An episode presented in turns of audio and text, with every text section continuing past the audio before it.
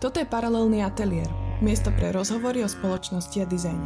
Pokiaľ máte záujem získať viac informácií, kliknite si na www.paralelnyatelier.sk Nasleduje pokračovanie rozhovoru s docentom Richardom Sťahelom na tému antropocén, v ktorom sa rozprávame o tom, či máme v histórii ľudstva nejaké pozitívne precedensy civilizácií, ktoré dokázali žiť udržateľne v rámci obmedzených zdrojov.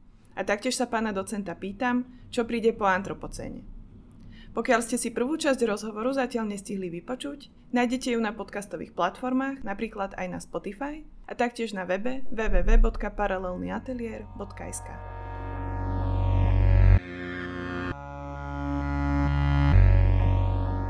Už 2-3 roky po sebe sa ukazuje, že klimatické modely ktoré boli vypracované na základe poznatkov, ktoré sme, ktoré sme doteraz o a, tom klimatickom systéme Zeme mali, sa ukazujú ako príliš optimistické, mm-hmm. pretože už 2 roky sa, sa objavujú javy, ktoré sa mali diať až za niekoľko desiatok rokov. Mm-hmm.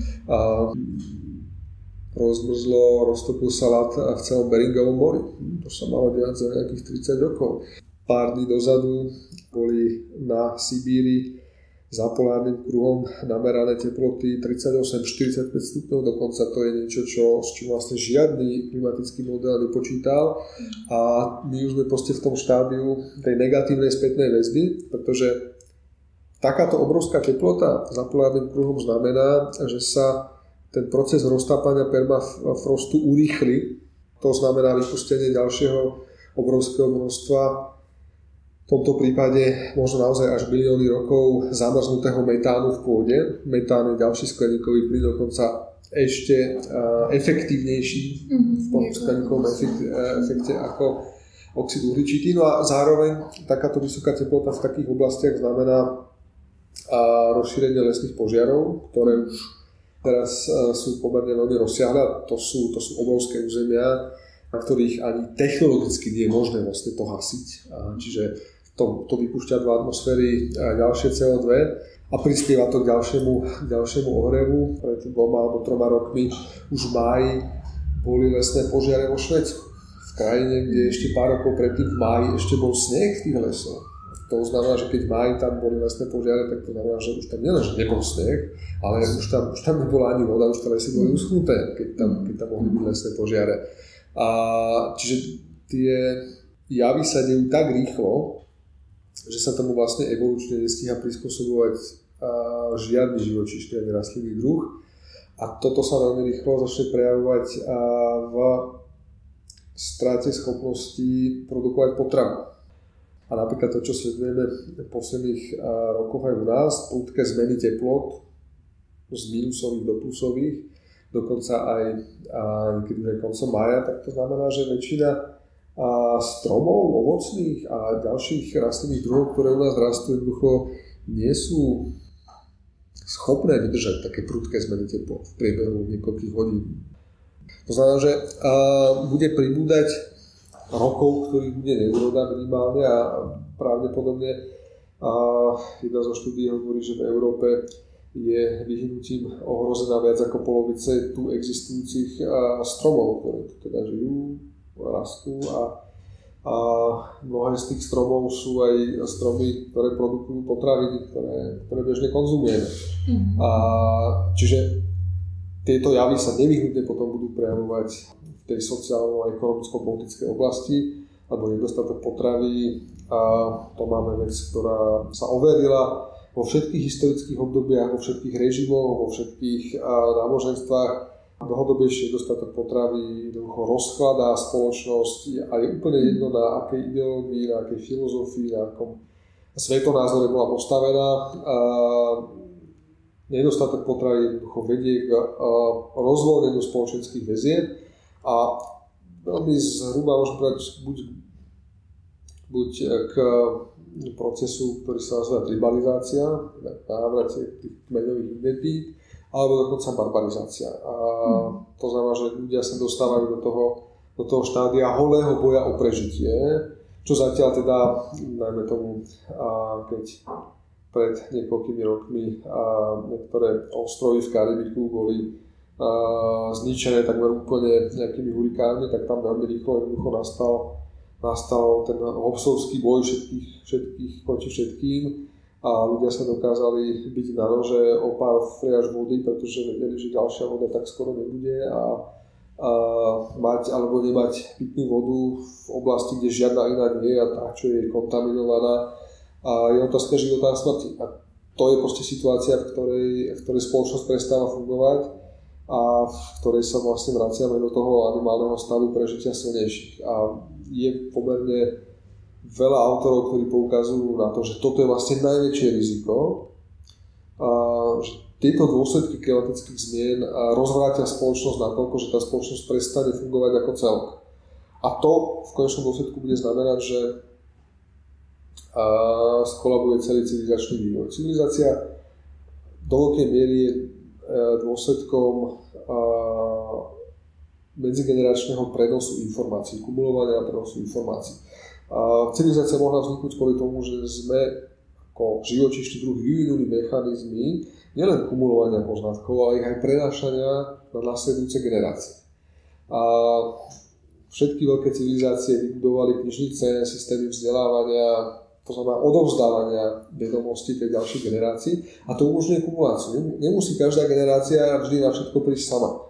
A v momente, keď sa spoločnosť rozpadne, momente, keď sa spoločnosť dostane do stavu, že hlavná starosť všetkých je to, ako sa dožiť následujúceho dňa, tak samozrejme sa nikto nebude venovať ani teoretickej fyzike, ani uh, už nehovoríme o uh, spoločenských poznatkoch, tie tzv. humanities, a sú koncentrované poznatky zo, zo, zo zlyhania ľudských civilizácií. A všetky morálne, právne, politické zákony sú výsledky práve skúmania toho, prečo tie spoločnosti zlyhali, ako nastaviť tie pravidlá vzťahy spoločnosti tak, aby sme sa nedostali znova do tej situácie, v ktorej kolabovali všetky, všetky civilizácie pred nami. Mhm. A, a pokiaľ stratíme tú schopnosť kumulovať a predávať tie vedomosti ďalším generáciám, tak budeme odsúdení na to, že budeme musieť znova sa dostať do situácií tých mestských štátov, ktoré budú kolabovať, lebo nebudú schopné vyriešiť svoje sociálne rozpory a, a tak ďalej. A samozrejme, a, toto by bol ešte ten relatívne lepší, lepší vývoj, a, lebo predstava a, sa spoločnosť rozpadne na jednotlivcov, ktorí navzájom zápasia hore prežitie. A znamená vlastne úplný kolaps. A, a tým pádom by sme museli povedať, že niekoľko tisíc rokov rozvoja civilizácie vyústilo do slepej uličky. A zase máme príklady, príklady toho, ako, ako kolabovala rímska ríša, tak zrazu, zrazu sa prestali vyrábať papier, nemohli ste proste tie poznatky už dávať ďalej. O pár desiatok rokov už nikto nevedel ani písať, ani čítať a už ste mohli mať knižnic koľko chcete, ale už už jednoducho a tie poznatky a antického sveta, ktoré boli ohromné a aj v oblasti technológií, sme museli objaviť na novo a poviem to na triviálnom príklade. A keď sa pôjdete na západ, tak tam nájdete Carnuntum a rímske mesto, ktoré 200 ročia pred našim letopočtom a malo kanalizáciu, verejné vodovody, verejné kúpele a k tomu sme sa tu znova dopracovali až v 19. storočí. Mm-hmm. 2000 rokov medzi tým, kým sme sa dostali v podstate znova tam, kde tí Rímania už boli.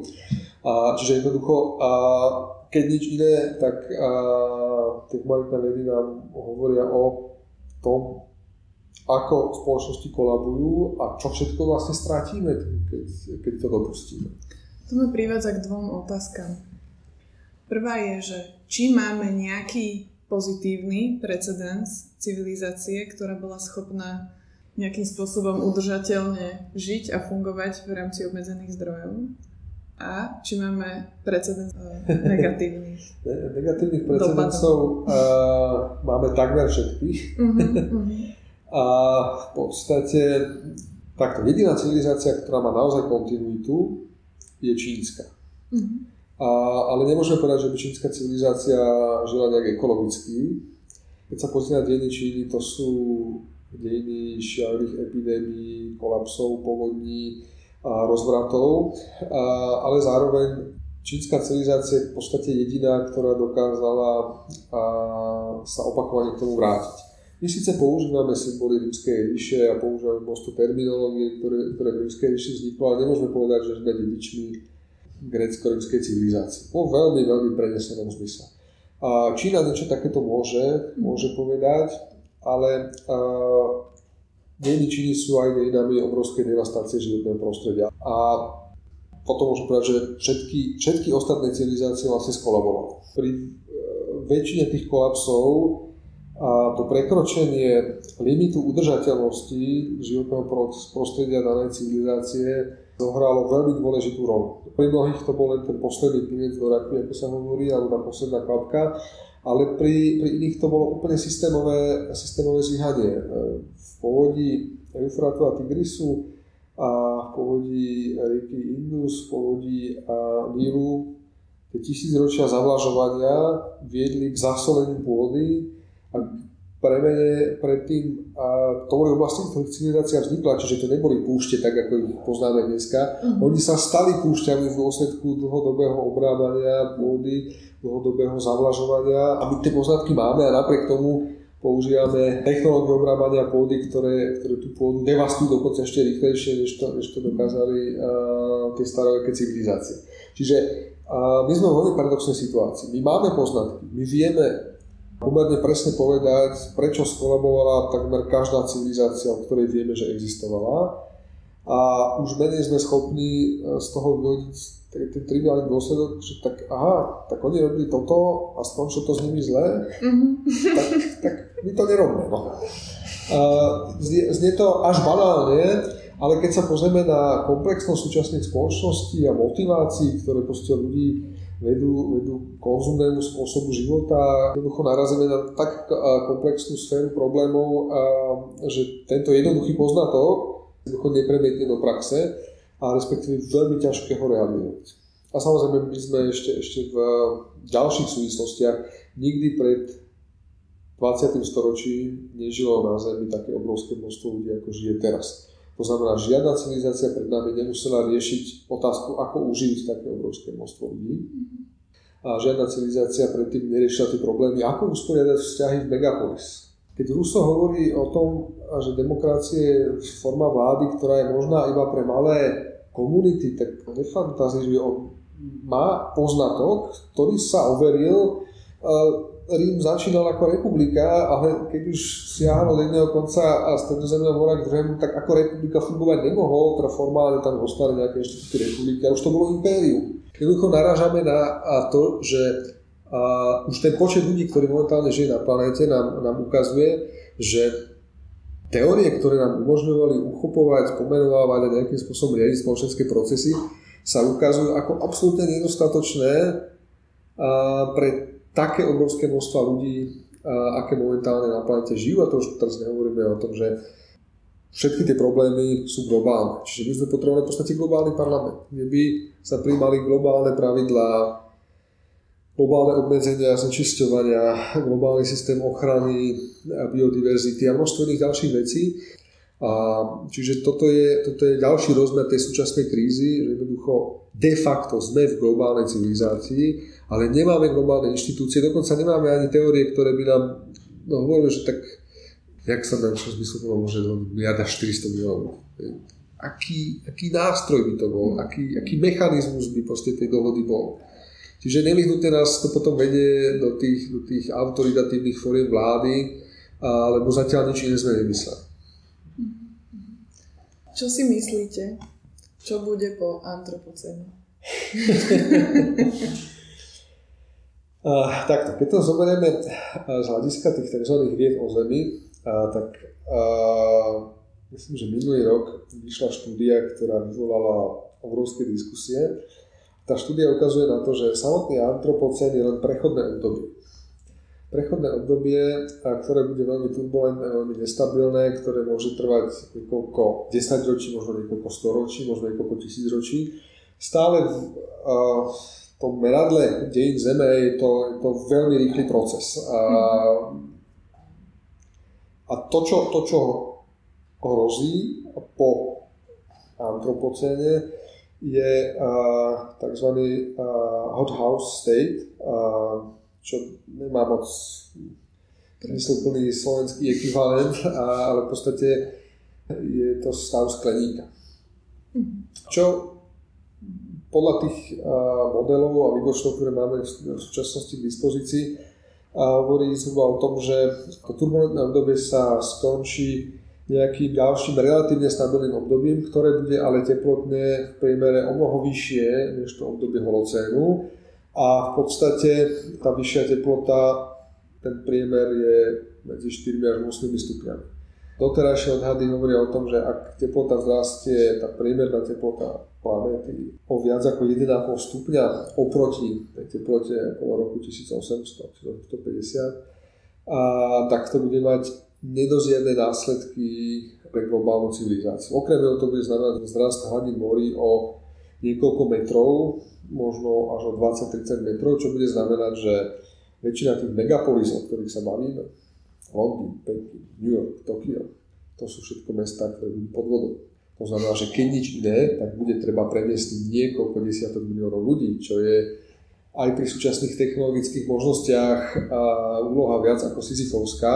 A samozrejme treba ich premiestniť niekam a tam tom niekam iní ľudia žijú, a čiže tam nevyhnutne bude zase dochádzať k konfliktom. No do toho, že samozrejme a to nebude len vzrast hladiny, hladiny oceánov, to bude rozširovanie púšti, takže ľudia, ktorí žijú v oblastiach, ktoré sú ešte teraz ako tak obyvateľe, ich budú opúšťať, lebo tam zase nebudú žiť v dôsledku iných vecí. Čiže keď to zoberieme geofyzikálne, tak tá, tá vyššia teplota v podstate znemožní ďalšiu existenciu civilizácie tak, ako ju poznáme.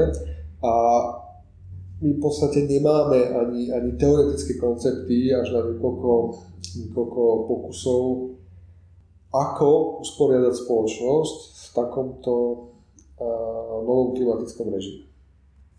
Napríklad James Levelock uh, prišiel s teóriou udržateľného ústupu, to, ktorú systematicky teda stavia proti teórii udržateľného rastu, poukazuje na to, že to je to je oxymoron a, a pravdepodobne je to naozaj utopická myšlienka a odstrihnúť rast od rastu znečistenia, od rastu devastácie. A ono, toto je proste fakt a teda dôsledkom, keď príjme tento fakt, uh, musí byť to, že musíme zradiť spiatočku.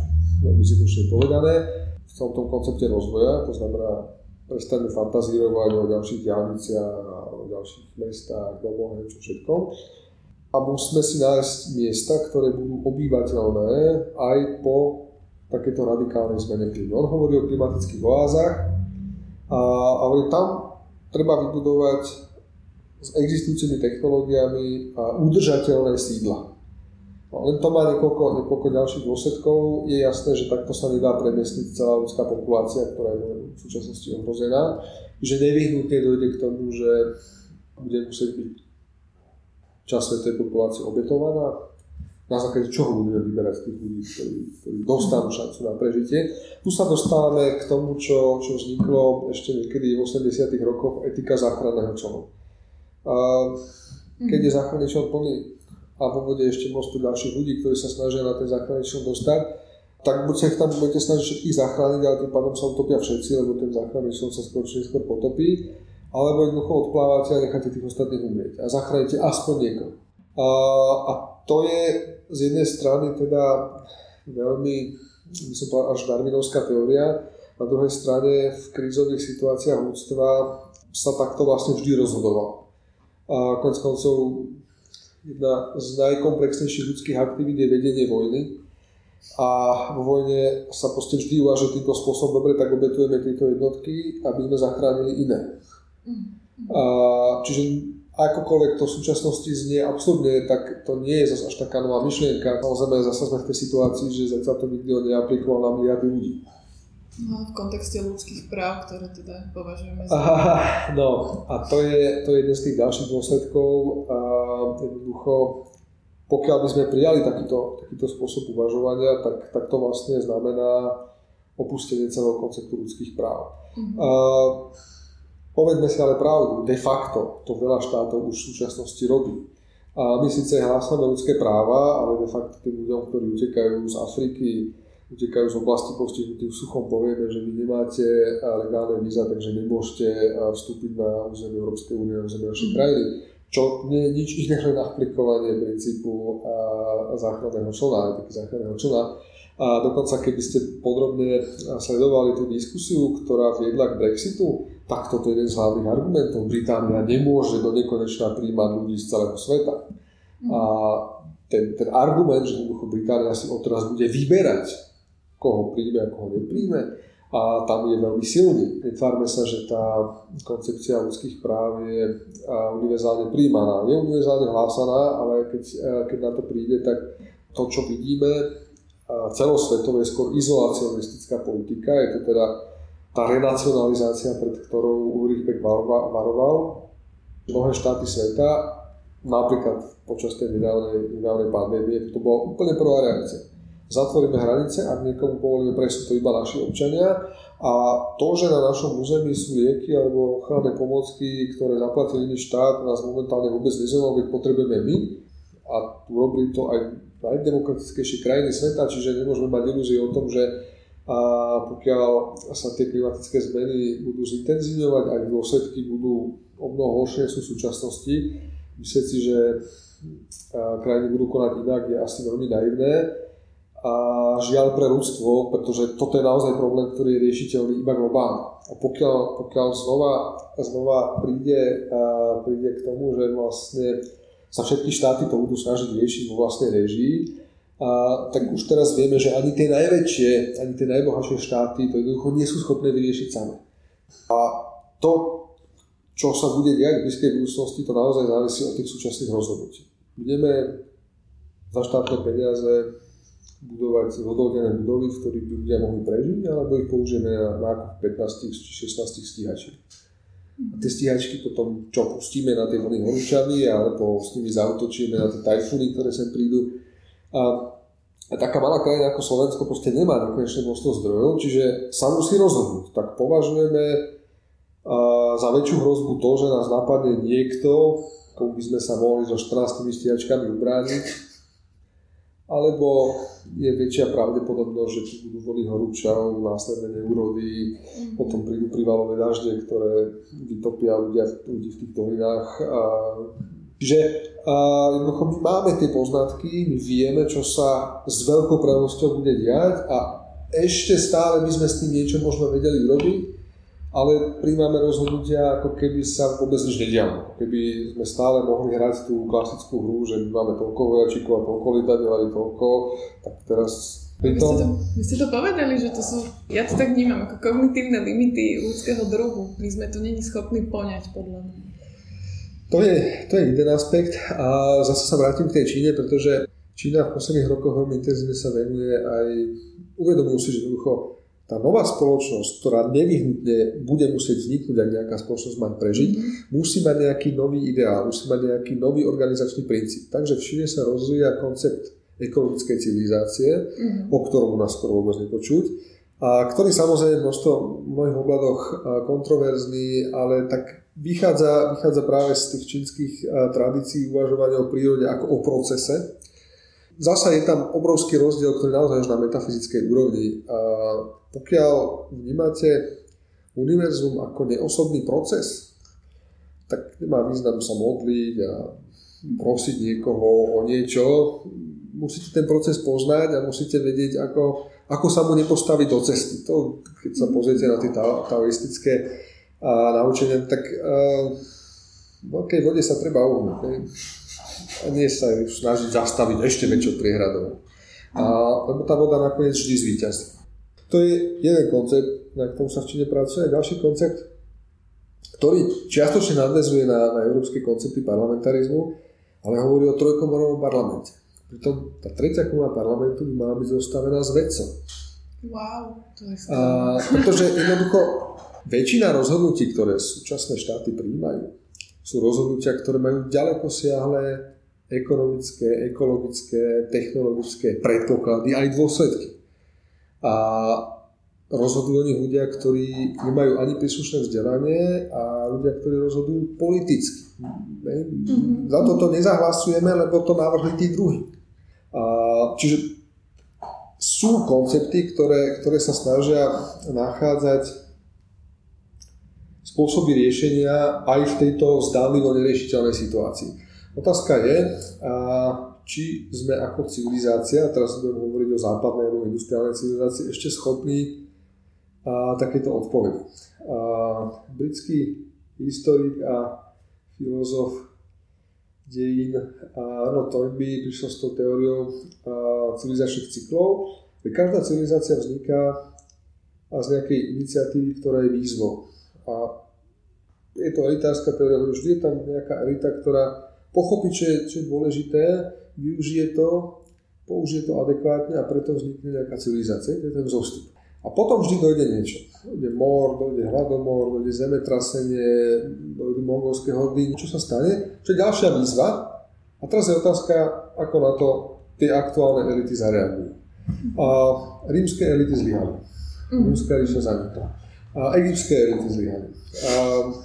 Ja som to napísal už dávno a stále na tom trvám. A veľkosť civilizácie by sme nemali posudzovať podľa tých veľkých stavieb a podľa tých vrcholov, ale podľa toho, ako sa tá civilizácia dokázala vyrovnať s ohrozujúcimi situáciami. Vtedy sa ukáže veľkosť civilizácie a z tohto pohľadu naozaj tá Čína je výnimočná, lebo po všetkých tých obrovských povodniach, hladomoroch a všetkých tých rolnických zdúrach, ktoré tam boli, sa vždy dokázala obnoviť. Vždy dokázala proste a, nejakým spôsobom sa vrátiť k tým, k tým základným ideám, ktoré tú civilizáciu tvorili. A v podstate pri žiadnej inej civilizácii nemáme, nemáme doklad tohto. Proste máme, archeológovia majú zoznamy civilizácií, ktoré zanikli a pravdepodobne objavia ešte ďalšie, pokiaľ, pokiaľ budú mať dostatok času na výskum. Ale a to ponaučenie z toho a, nie, nie sú výstavy sarkofágov faraónov, ale to ponaučenie z toho by malo byť niečo iné. Aj takto veľké a zdanlivo neotrasiteľné ríše proste skolabovali. A, prečo by sa to zrovna nám malo vyhnúť. A keď som to prevedal biologicky, tak ten organizmus je štádiu smrti, alebo jeho imunitný systém skolaboval. A on síce ešte žije, ale prvá závažnejšia infekcia, ktorú stretne, ho, ho dorazí. A, a ja mám veľké obavy, že európska západná civilizácia jednoducho stratila ten imunitný systém. Keď sa pozriete, čomu sa tu venujeme, sa vynakajú šialené prostriedky na kolonizovanie Marsu. to bola ďalšia téma, ku ktorej som sa chcela dostať, ale... Ako môže to byť, ja som vo svojej knihe jednej napísal, že, že to je vlastne pokračovanie tej, tej stratégie územného rozvoja. Mm. Je to jedna, jedna z tých stratégií, ktoré ľudstvo rozvíja od nepamäti. Keď je nás veľa na nejakom území, alebo to územie sa z nejakého druhu stane obyvateľné, no tak sa rozšírime niekam inam. Teraz už na planete nenájdete miesto, kde sa môžete rozšíriť, eh, lebo už je vlastne každé ako tak obyvateľné miesto uh, už je obývané, čiže táto stratégia už na planete nemôže fungovať. Ale ešte tu vesmír, hej? do vesmíru. No ale, ale ak by sa to podarilo, tak uh, by som povedal, že to bude znamenať nevyužite šance, ktorú teraz ľudstvo má, proste opustiť tú expanzionistickú stratégiu, a naučiť sa žiť s tým, čo je k dispozícii tu a teraz. Starý citát na konečnej planete s konečnými zdrojmi nie je možný nekonečný rozvoj, nie je možný nekonečný rast. To, čo musíme priniesť do svojho myslenia, je, že všetko má svoje limity. Ďakujem pekne za rozhovor.